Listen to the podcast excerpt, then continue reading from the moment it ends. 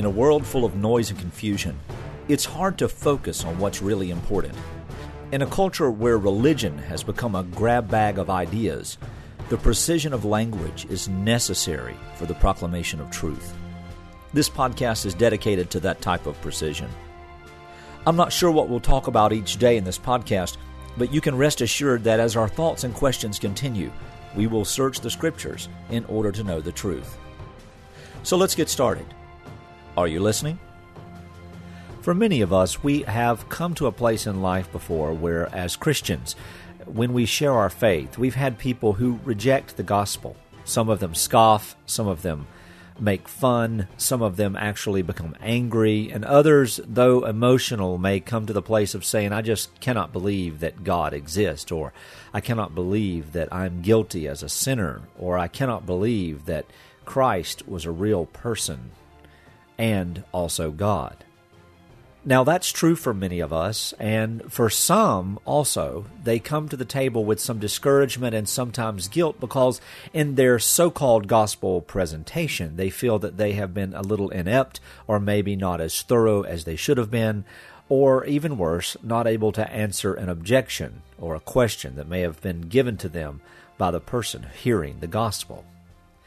Let me help you understand just in the next few minutes that there is nothing whatsoever that can keep someone from hearing the gospel of grace and believing except that God does not grant them repentance and faith.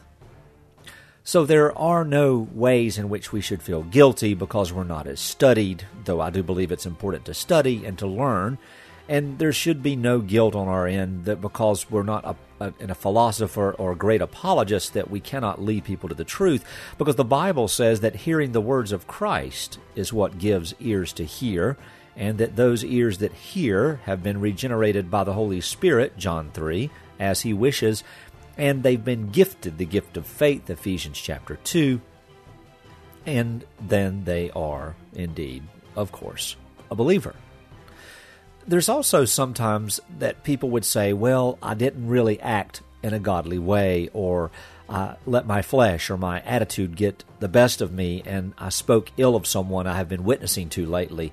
They'll never believe now. Well, friends, if they're not going to believe because you've sinned, uh, they're certainly not going to believe in any other way or for any other reason. Yes, it's terrible when we sin in front of others or sin toward others, especially unbelievers. But, friends, our sin and the lack thereof is not what keeps us from believing. And the putting away of our sin does not save us. It is what Christ has done to put away our sin by putting our guilt on Himself. When we understand that God supernaturally saves through the hearing of the Word of God, we are really off the hook.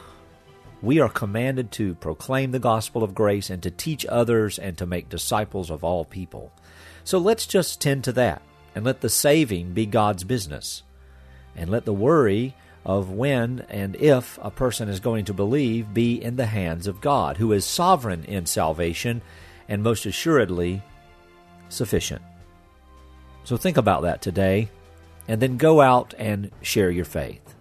Share your faith with boldness. Proclaim the truth of Jesus Christ, who is the God of heaven who came to earth as a human being lived a life according to the full standard of God's righteousness, and he died a death to take the place of sinners for whom he died, that God's wrath may be satisfied and the justice poured out upon Christ as our substitute. And it doesn't end there, but Jesus was raised to life because he was not guilty of the sins that he died for. So he's raised to life, and in his resurrection we have hope.